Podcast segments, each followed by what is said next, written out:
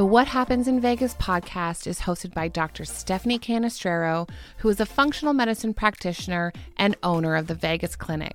Through each episode, Dr. Stephanie will share her wealth of knowledge and insights from being in the functional medicine industry for more than 10 years. Through solo and guest episodes, the What Happens in Vagus podcast will break down the fundamentals of how our bodies function and tangible ways to maintain a healthy mind, body, and soul. She will welcome experts from around the world to discuss gut health, high performance, biohacking, longevity, and so much more. Listen in each week to learn and leave empowered with tangible knowledge to enhance and live your best life.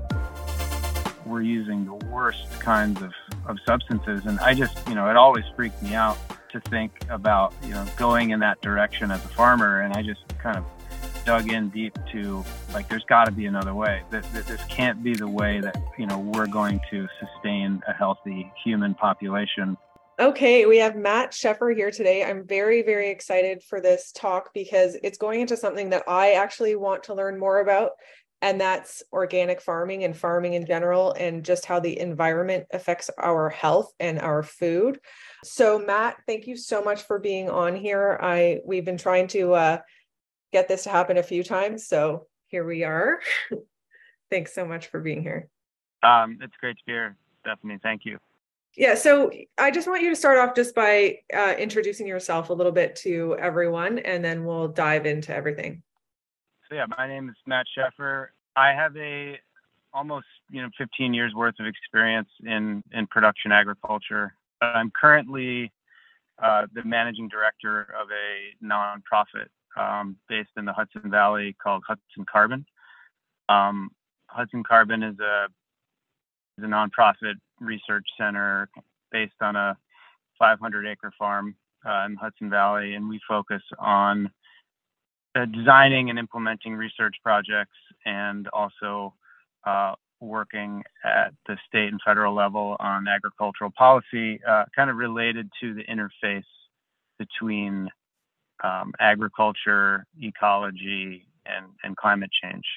Um, I'm a, I'm an organic farmer. Um, that's sort of the kind of agriculture that I jumped into when I first started out.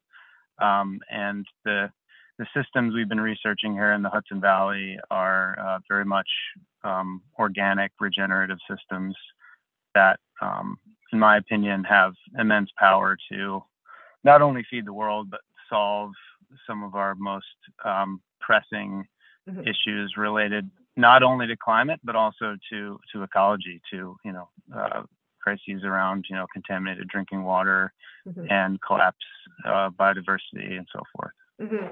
And so part of the collapse of biodiversity, and I'm going to be jumping around because, like I like I said, I don't understand this completely, but the little bit I do know, and um, I'll, I just will ask questions based on that, and then if you can just you know elaborate to wherever it goes, then then that's amazing.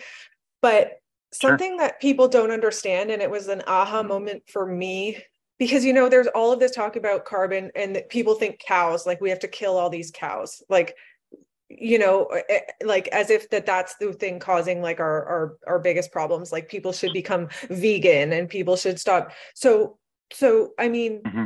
first of all i want to talk about because you guys change your you rotate your crops and i and i don't want to butcher this but you and and you know the importance of grass right so so and we hmm. know that that cows they graze on grass when they're raised properly. So can you kind of explain to people just how important that is and how when we change all our crops even to like a, a vegan based diet and we need to you know decimate a lot of grass to to to plant these crops that only use the top layer of the soil like can we can we dive into that kind of stuff?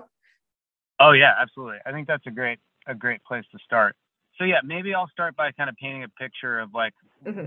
current landscape of agricultural production, particularly livestock production. So um, we've gotten to a place where you know the, the industrial model is like super super consolidated and super specialized, where you know farmers are only growing a small number of crops and are doing so at a very large scale.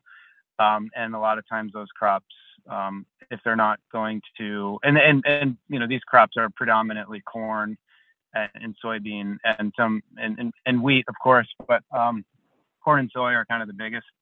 Uh, and a lot of times those those crops, um, if they're not going to uh, ethanol plants or or biodiesel plants, they're going to make uh, livestock feed. And a lot of times, um, you know, the the majority of beef cattle finished in this country are coming out of what's called a, a, a feedlot. And that is a, uh, there's another acronym for it. It's called a CAFO, which stands for con- Confined Animal Feeding Operation, but it's essentially a factory in which animals are concentrated into a small area, fed uh, what are called concentrated grain rations, so lots of corn, lots of soy to increase, you know, energy and, and, and protein intake. And all the while, you know, these animals are not sort of able to express their their own behaviors, which are, you know, uh, ruminant animals. again, focusing on cows here, uh, being outside on pasture and grazing and eating, you know, the natural diet that they've evolved to eat. And so in the in the public discourse, we've you know come to you know vilify the the cow as this horrible you know contributor to climate change. And there's a couple ways in which cows produce methane. So i just want to be you know be clear on that for your listeners that um, cattle do produce uh, methane through through digestion. The primary source there is called enteric methane where cows are actually belching out methane as they're as their digestive system is is processing and breaking down uh, whatever they're eating. But then also their their manure uh, has the potential to produce a significant amount of methane as well. But again, these are these are natural processes, and they're very much sort of concentrated and pronounced when in that uh, industrial setting.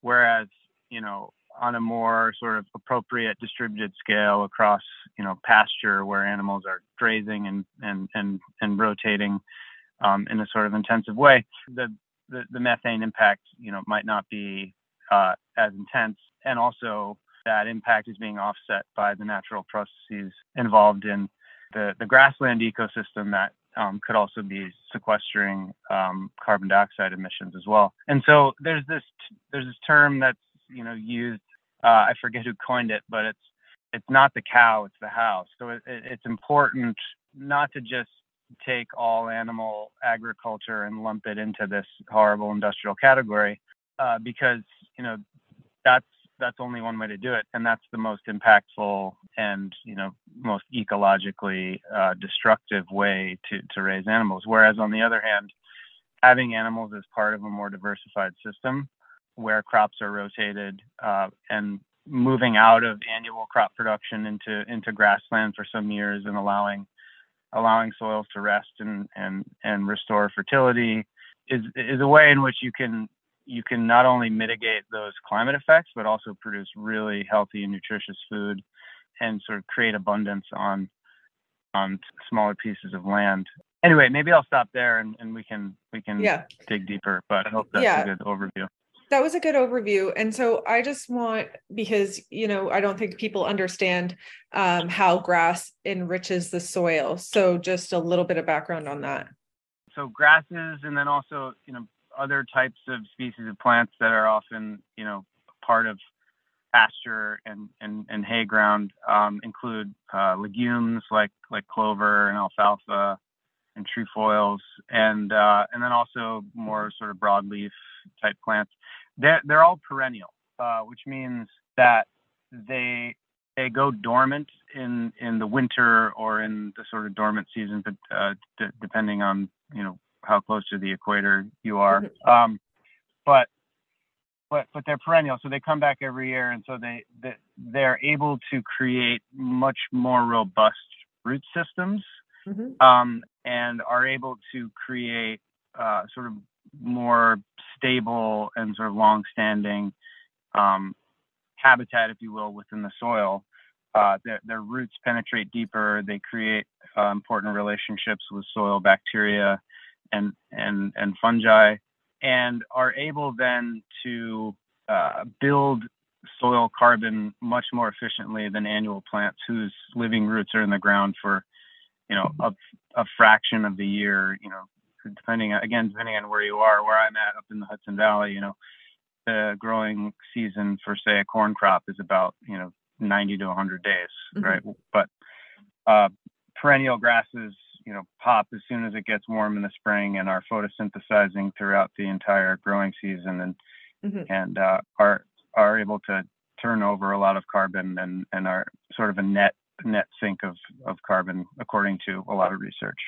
Yeah, and and part of that has to do with when when an animal's grazing on these type of plants, isn't it like a and I heard this years ago, so you just have to correct me if I'm wrong, but it something about like the certain p- point of growth. So they graze on it, and then that certain part where it sprouts, it it creates more carbon dioxide. Is that correct? Not carbon dioxide. Well, sorry, think, uh, it neutralizes more carbon dioxide. Sure, I think I think what you might be alluding to is that the the the process of grazing and sort of the impact, the animal impact, if you will, of, of grazing has has a has the ability to kind of uh, increase um, the rate at which a plant photosynthesizes, photosynthesizes, yes, and therefore yes. takes up carbon.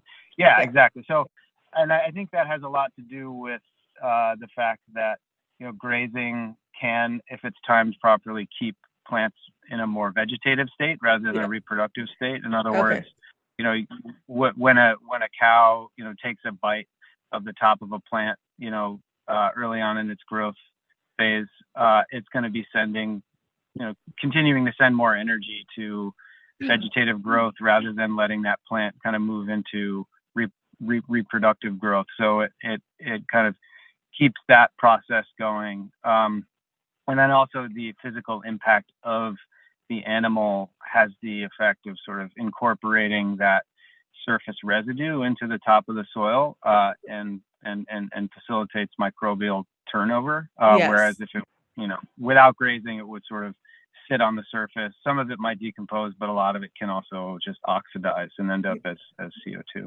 Yeah. And then the microbes in the soil are very important for what you grow in that soil. Like we have foods that are you know devoid of of magnesium now because we've lost like the microbial diversity in the actual soil. Can you speak to that a, a little bit?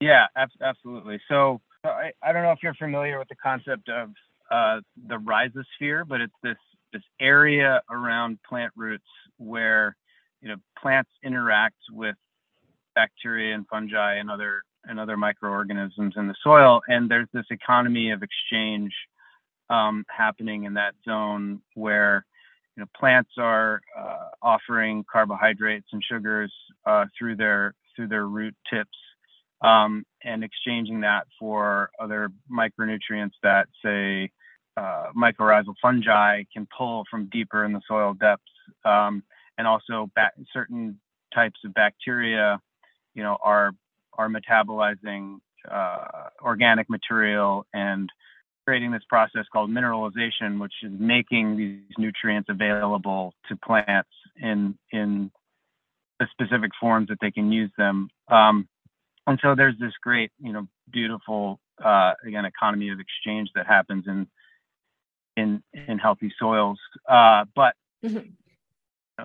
con- contrast that with um, you know industrial chemical agriculture, where you, know a lot of uh, harmful um, herbicides are being used, particularly glyphosate. Glyphosate is um, was was originally designed as a metal chelator to clean out uh, you know mill scale from you know underground tanks. So it's underground like water tanks and other types. So it, it was it, its original use was not for for agriculture mm-hmm. at all, uh, mm-hmm. but its chemical composition has you know has the has the ability to chelate micronutrients in the soil like magnesium. So mm-hmm. overuse of, of glyphosate year year over year can um, have a negative effect on uh, immobilizing key nutrients in the soil.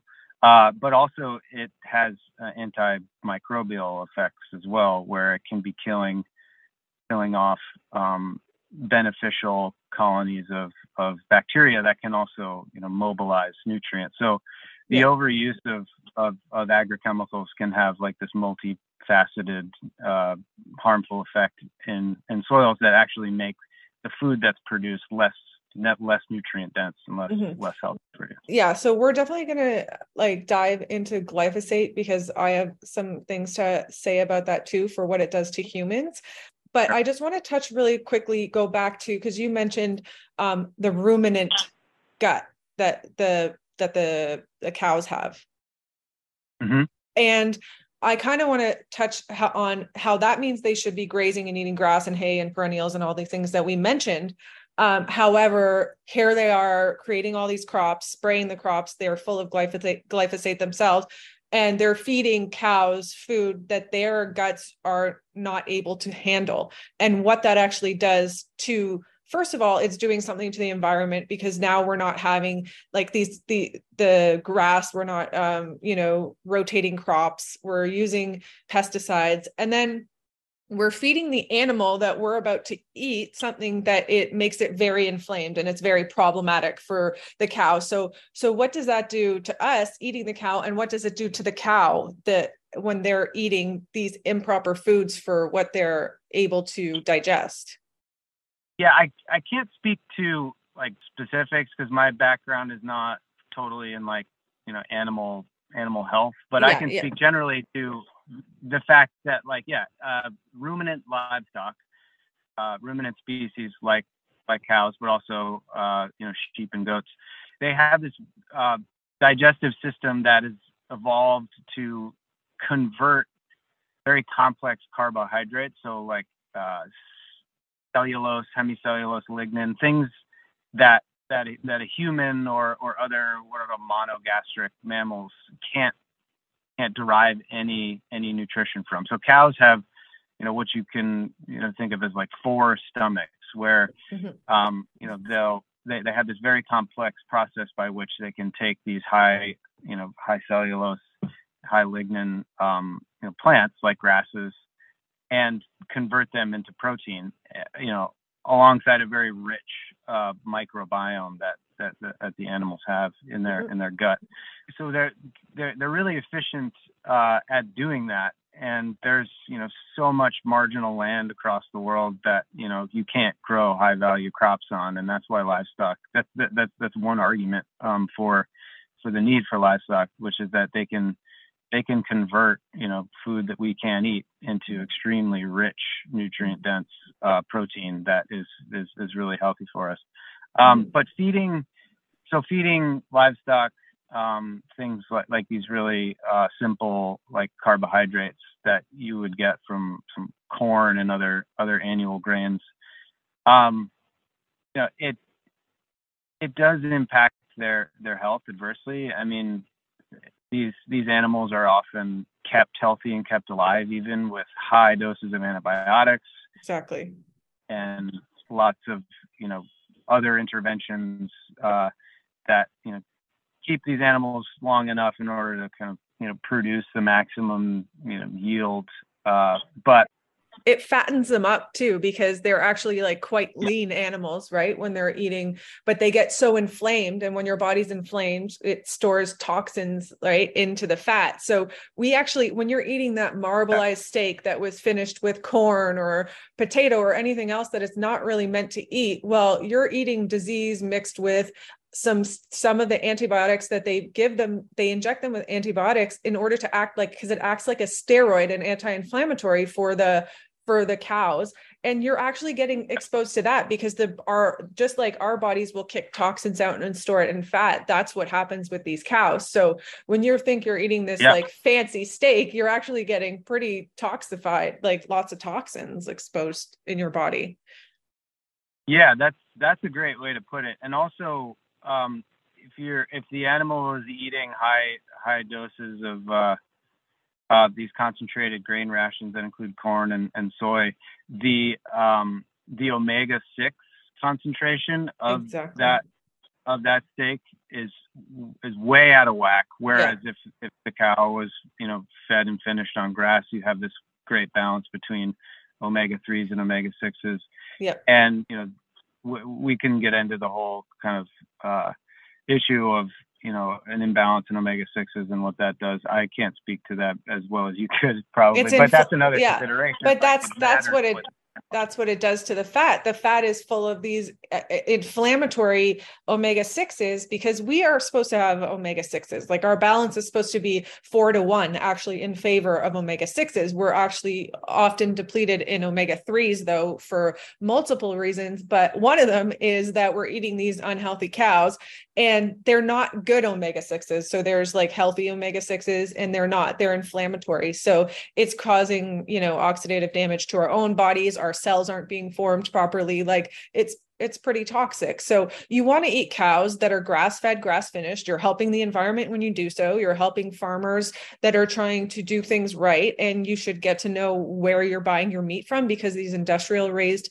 animals are unhealthy for you and that's why meat gets a bad rap but it's really the quality right so we always talk about quality and and you're going into the quality of like proper farming which is like beyond important. If you don't know how important this is yet then you know it's it's time to really like start to get grounded in in what keeps us alive and healthy. So maybe we can now go into the glyphosate side because what we didn't mention too was these cows are also eating glyphosate and they usually have these rich uh, microbial diversity like you talked about in their gut that makes them break down the grass and the cellulose and all this stuff that us humans cannot break down. But glyphosate when they get exposed to that it actually it inhibits a pathway in in in bugs called the shikimate pathway. And it does humans don't use this shikimate pathway. So that's how they made it like it's safe for us. But we are made up more of our microbiome than we are our own cells if you were to actually get down to the nitty gritty of it right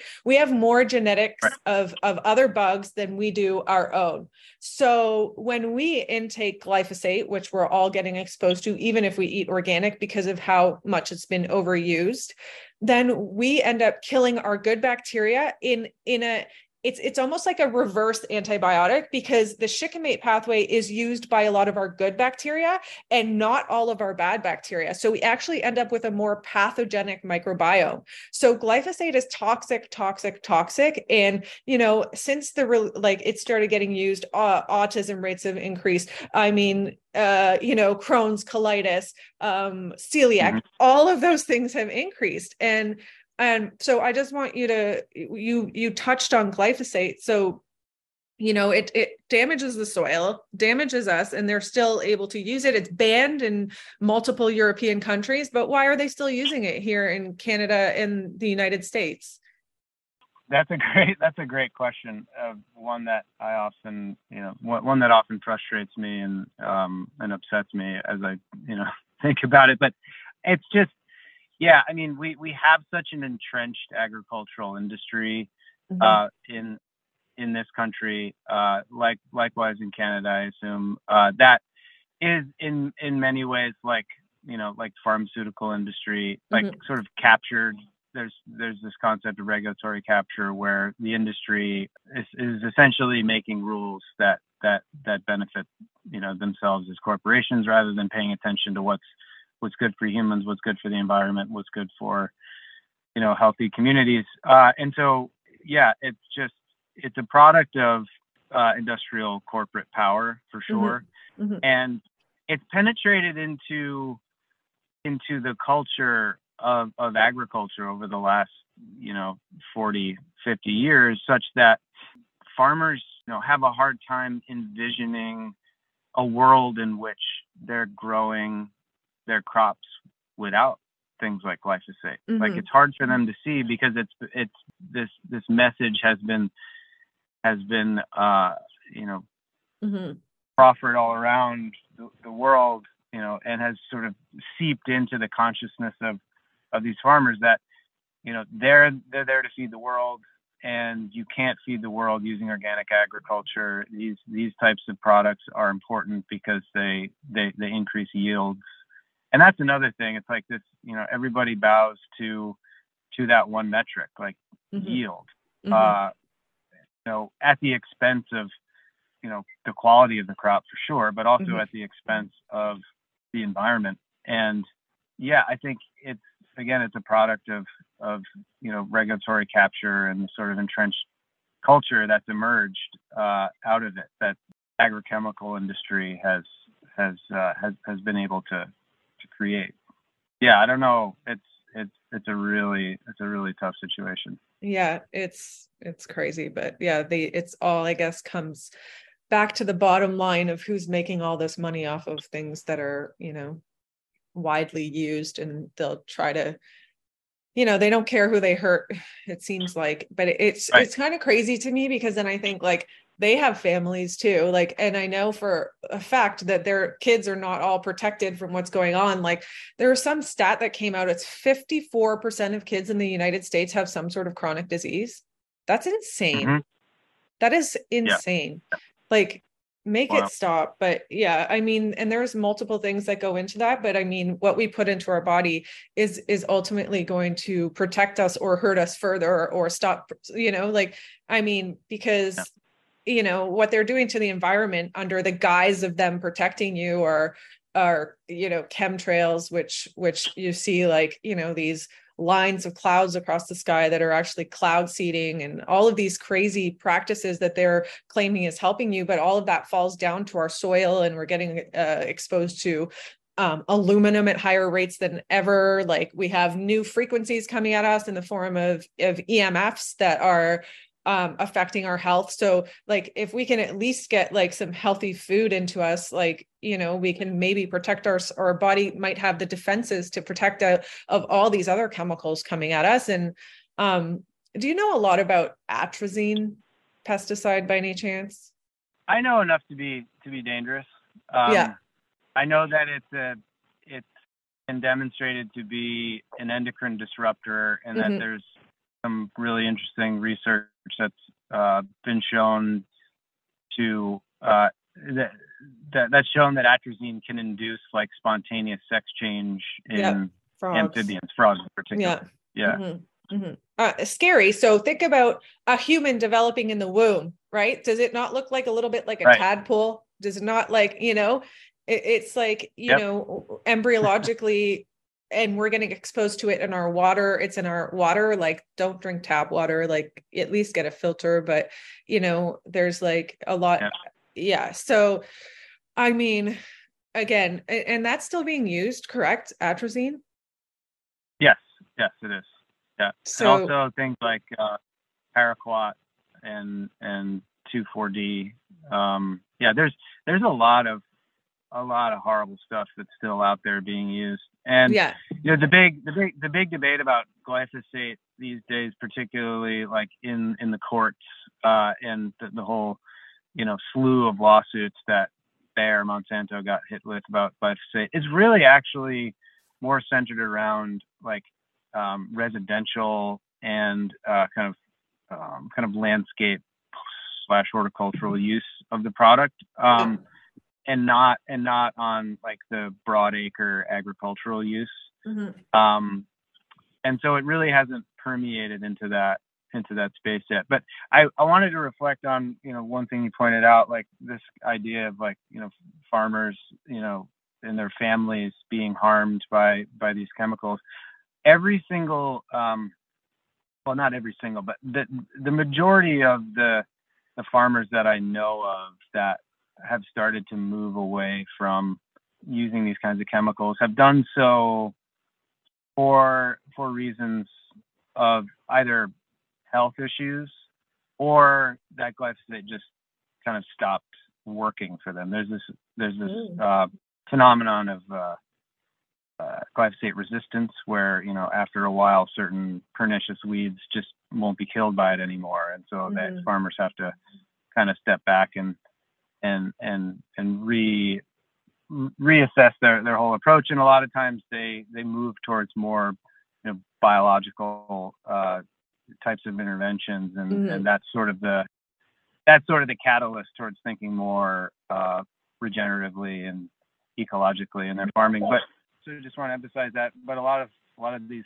farmers actually have you know health issues. And it's all about sort of making the connection between the two. And I think once once farmers are able to make make those connections, you know, like grandma died of, of lymphoma. I wonder, Yeah. you know, I wonder where that came from, right? Like Yeah. being able to make those connections, I think, is is critical to start sort of changing Yeah. uh, perspectives on on the effects of these things. We all have to learn the hard way isn't that the truth i mean even for myself that's how i got into this whole kind of field but before we switch to what you're actually doing as like for regen- regenerative agriculture one more thing about glyphosate that i want you to explain if you can is um, explain for people roundup ready corn or so glyphosate is roundup people have heard that word more like do you Mhm. so what's the difference between just being sprayed with glyphosate or if it's like Roundup ready corn? That's that's a great uh, a great distinction. Yeah. So and this this gets into the whole uh, GMO debate too. So it's an, it, it's important nuance, and often you know these things just get so oversimplified in the public discourse that it's, Mhm. it's hard to to really get the real picture. So I'm glad you brought this up. So corn, soybeans, I think cotton, and and some other big commodity crops have you know certain certain varieties of these seeds have been genetically modified to tolerate applications of of of glyphosate or Roundup, which is its its brand name. So what that means is they identified gene. I, I, I forget the exact gene that um, imparts glyphosate resistance. You know, in that that they sort of use to genetically modify these species, but essentially, uh, what Roundup Ready uh, crops are are crops that you know, once they've uh, emerged and Mhm. are you know in in their very young stage, but there's still a lot of weed pressure in the field, so lots of weeds growing around these crops that that you would traditionally you know, sort of cultivate manually to kill. What you can do is come through with a big tank sprayer and spray everything, and all all the weeds will die in theory, but the corn or the soybean or whatever Roundup Ready crop you're you're you're working with um, does not get killed by by the glyphosate because it's been genetically modified to tolerate that, which means that you can and sometimes this happens early on in the growth stage. Farmers hit the corn, you know, multiple times with glyphosate, you know, sort of soaks into the into the plant, into the soil without the plant actually dying, but killing all the weeds around it. Um, and so that's you know one way that you know glyphosate residue can you know make it into a an actual food product that then either gets you know fed to livestock or may even end up you know uh, as you know your tortilla chip or something. Um, Mhm. but another way that glyphosate is used too that I just want to bring up is is is as a desiccant, which means it's it's, it's a drying agent. So Mhm. you know using it on crops that don't tolerate it, uh, like like wheat and barley and other what are called small grains. Mhm. Um, these crops are usually harvested in you know in the northern hemisphere here in in um, in the U.S. and Canada, uh, sort of in the mid summer. Mhm. Um, we're approaching harvest time here in the Hudson Valley, you know, over the next month or so. And and the timing of that is important because if if you don't get the crop off um, in time, you know, like before a big rain, for instance, then you you run the risk of developing um, uh, mycotoxins or toxins that are Mhm. associated with with with fungi like uh, like fusarium and things like that. Mhm. Um, and so you want to be able to time your harvest right where the crop's dry enough to take off the field, but you don't, you know, you're not running the risk of, of mold toxicity. So what, but what a lot of farmers uh, do is actually induce drying with glyphosate. So they spray glyphosate directly on the crop right before harvest. And that is probably the single most potent way of like ending up with glyphosate residue on Yeah. crops, you know, Yeah, ready so- for human consumption. Right, because they're very close to being harvested, so they don't have the chance of it being rinsed off by rains or growing through it or whatever. Like you're, it's just like a Yeah. fresh residue. That's crazy. Right. And it's Oh. mostly done with wheat, which then gets milled and ends up, you know, in baking flour. And then, you know, you're making all kinds of stuff. Yeah. Bread, cereal. All, oh, it's like really, it, it's hitting it at that, at that final stage where the, likelihood that it's going to end up in your food is much greater than say the corn example that I gave. Yeah, and you know, I don't know, like celiac disease went through the roof diagnostically. No one had it. Now everyone can't eat gluten, and you're like, and that's the kind of question: is it is it the gluten or is it the glyphosate killing off all your good bacteria? And then you can't handle foods that you used to be able to break down because your gut microbiome makes a lot of your enzymes or helps you break down foods that sometimes we don't have natural enzymes for. So, you mm-hmm. know, that's a big thing that that toxicity uh, to our own health. And a big part of it is a lot of people cannot eat wheat. And then they're like oh but i can eat wheat when i'm in you know somewhere in europe.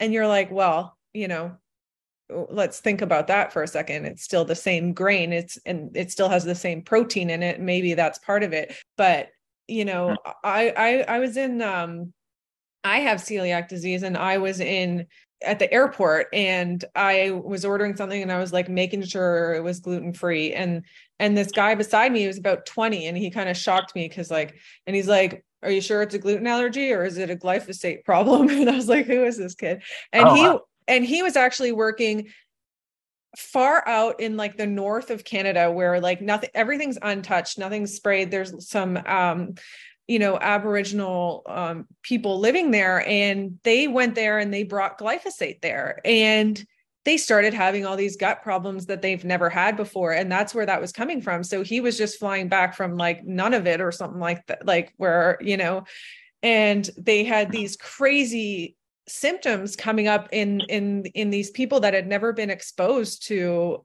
to these chemicals. So you know it, it's obviously a huge part of it like it's it's just yeah it's crazy. Yeah we, we we definitely need a lot more research to that effect to really nail it down but all the signals point to yeah this stuff is bad news. Yeah very bad news. Okay so now let's go into like what do you do that's different that people can learn from and look for? I know you talk about something about tilling which i don't know anything about but eh, tilling is bad or tillage is bad. No i i think tillage has got has gotten a bad rap. Mm-hmm. Um, and again, it's like it's it's similar to how you think about livestock production, right? It's not mm-hmm. it's not that you know tillage is bad or good. It's not that livestock production is bad or good, but it's it's how you how you use it as a tool. Mm-hmm. Um, so, what is tillage first, and then how do you use it, and just get into all the stuff you guys are doing?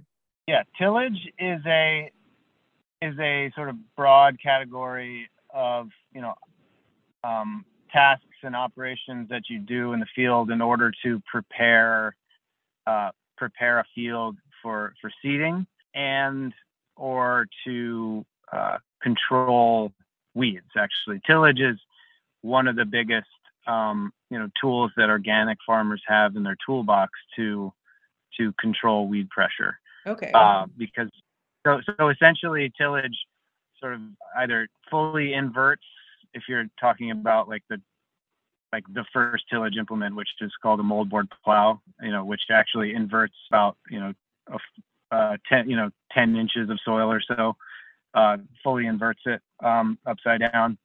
And two two different you know other types of tillage that kind of vary in intensity to the extent that you're like either inverting or mixing or sort of fluffing, but generally just creating favorable conditions for you know sowing your crop, and then at the same time taking the seed bank and inverting it and you know uh, knocking back that that weed pressure. So yeah, so that's that's tillage. It's essentially you know there's different kinds of tools that you pull behind a tractor, but it's yeah. but it, it very much kind of disturbs soil, inverts it, mixes it in some way. And so the bad rap that tillage gets is if you're constantly tilling, uh, mm-hmm.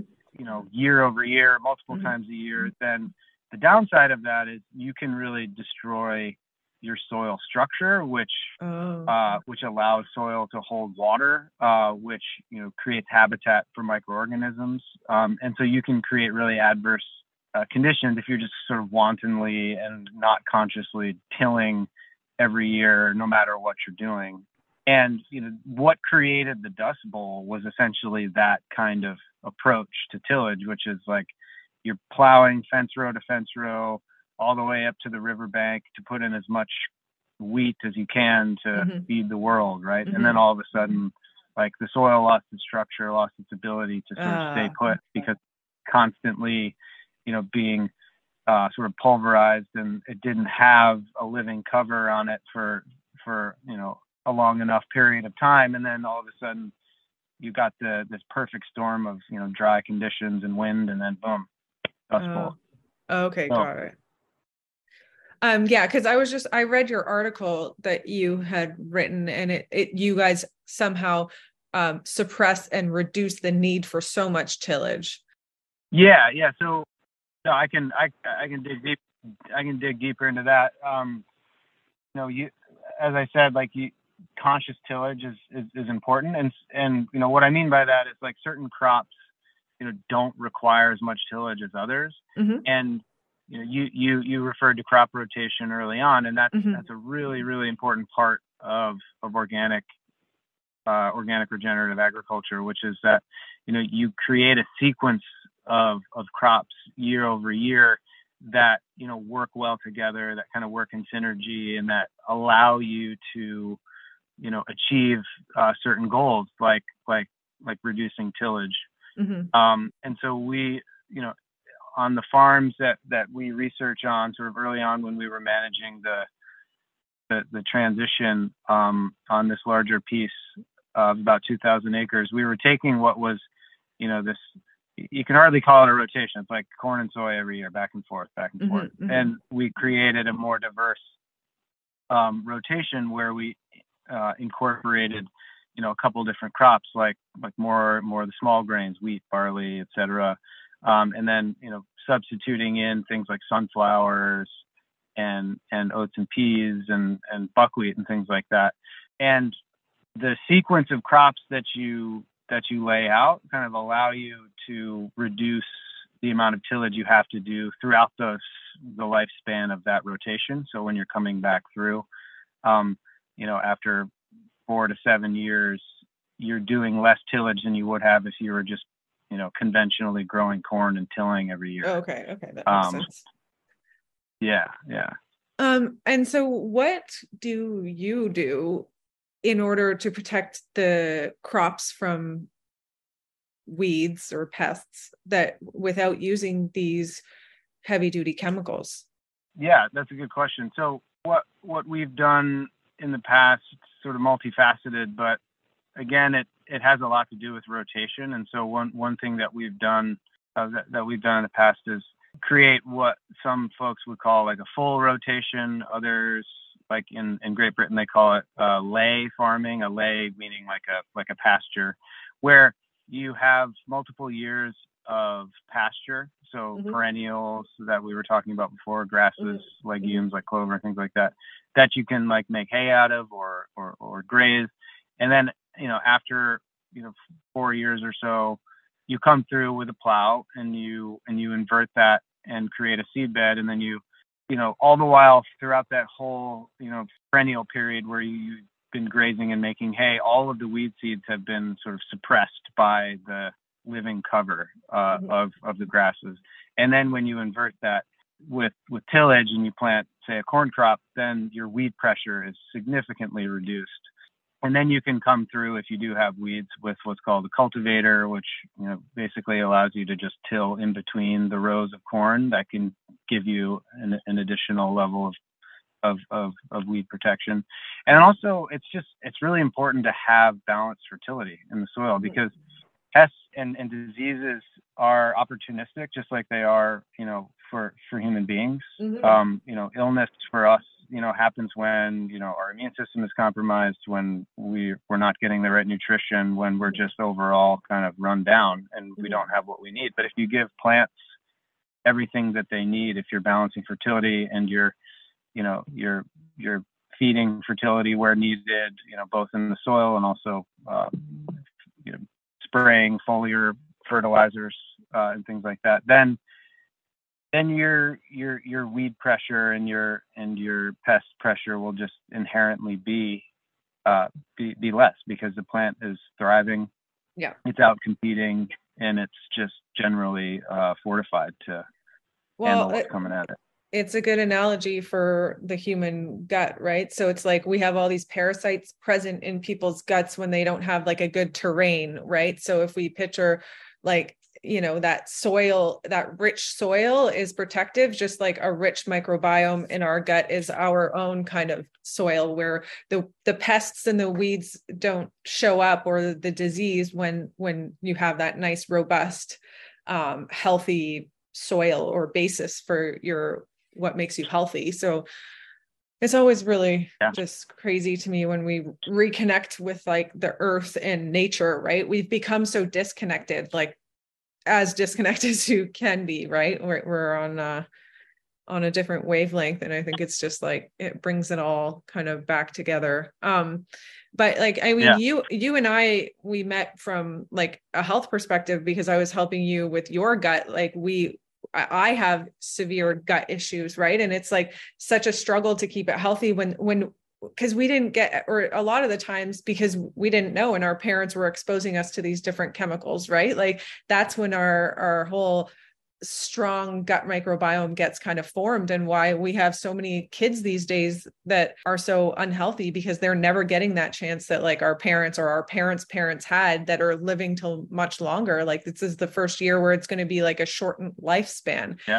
did your own health kind of bring you into the whole organic kind of farming thing because you grew up on a farm correct I didn't grow up on a farm, but my family owned owned a big uh, farm. Owned a farm in in in Illinois, yeah, when I was a kid. So we would spend spend you know parts of the summer out there when I was a kid. So I I was you know ex- exposed to agriculture uh, as a kid on the farm that my family owned. We we had been sort of leasing it out to tenants that that we were a family that, oh, that we got became it. very close with and that, and that we ultimately you know sold the farm to when I was in high school but uh okay got it but uh yeah to your but to your question you know it it did play a role I mean I think what what got me to where I am today. You know, it was a journey that also included just my my love for food. I started working in restaurants when I was very young. Kind of started out in the in the dish pit and worked my way up into the kitchen. And I've always mm-hmm. loved food, and so I say I sort of followed the followed the food out the back door of the kitchen into the mm-hmm. field, trying to mm-hmm. learn more about how it's how it's grown and how it's produced. And I kind of just fell in love with that from a sort of romantic perspective. But mm-hmm. as I got more and more into farming and learning about, you know, the the nuances of how agriculture is done from like, you know, small scale market gardening, you know, mm-hmm. that's always usually organic in practice because it's the most, you know, cost effective way of, of, mm-hmm. of growing at that scale, all the way up to the really large scale, you know, types of systems that, you know, we're using the worst kinds of, of substances. And I just, you know, it always freaked me out to think about you know going in that direction as a farmer. And i just kind of dug in deep to like there's got to be another way. That, that this can't be the way that you know we're going to sustain a healthy human population for the long run. Mm-hmm. um, and my own yeah my own health journey as well you know once i kind of peeling once i started to peel back the layers of the onion made me realize yeah there's probably a lot um, that the agricultural industry, the conventional ag industry has contributed to my, you know, my issues just by virtue of like being a being a kid and eating the things that I ate, you know, when I didn't know better, my parents didn't know better, you know, that kind of thing. Yeah. I mean, so I guess our overreaching thing is, you know, start to educate yourself. I, I was ignorant. I'm trying to learn more about it. I mean, as I got deeper and deeper into trying to help other people with their health and my own health struggles, I mean, that's how I started to uncover, you know, what I should be eating and shouldn't be eating. And, and, you know, that's a good basis to protect us from multiple other diseases. So, um, you know, get to know your farmers. Hopefully, like, I don't know if other farmers listen to this podcast, but I, you know, I don't know if you educate other farmers or, or what, what like you guys are, are just leading by example over there. But I think it's really important um, that this starts to become mainstream again. And and like, what do you think about like I don't know most of the farmland in the world being bought up by um, Mr. Bill Gates over there?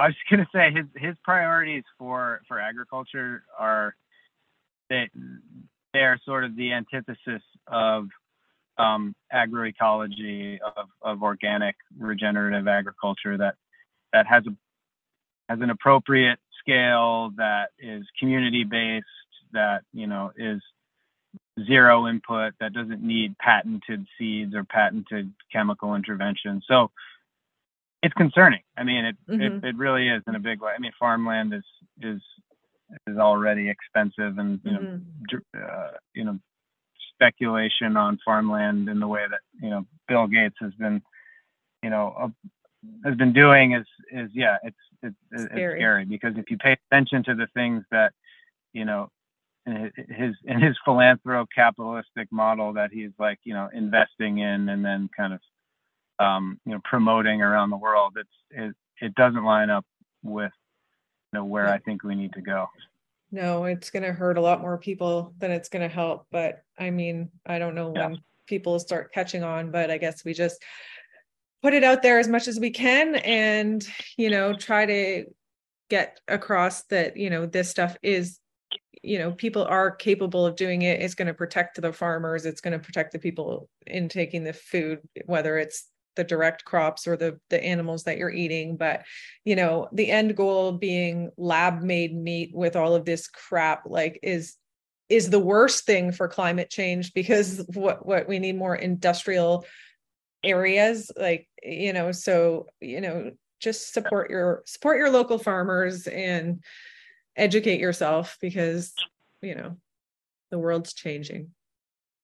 Absolutely. I think that's that's the best thing anybody can really do is is really get to know farmers in your area and have have direct conversations with them ask mm-hmm. them about their practices that that's the best way to know i mean you can go to the supermarket and look for an organic seal but you know a lot of times you're not getting what you think you're getting especially now that uh, corporate america has captured that that yeah, regulatory body exactly. uh, in yeah. the us so yeah.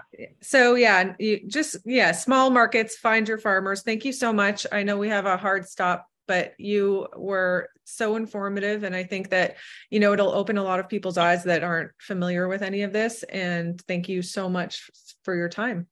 Absolutely. Thank you for having me on, Stephanie. I really hope, uh, yeah, I, I, hope we can reach some listeners and, and open some eyes here. So thank you uh, for the opportunity. Thank you so much for listening to the What Happens in Vagus podcast. To help support the show, please leave us a rating and review. Also, head to vagusclinic.com, that's V A G U S clinic.com, to check out free resources, how to work with us, and more.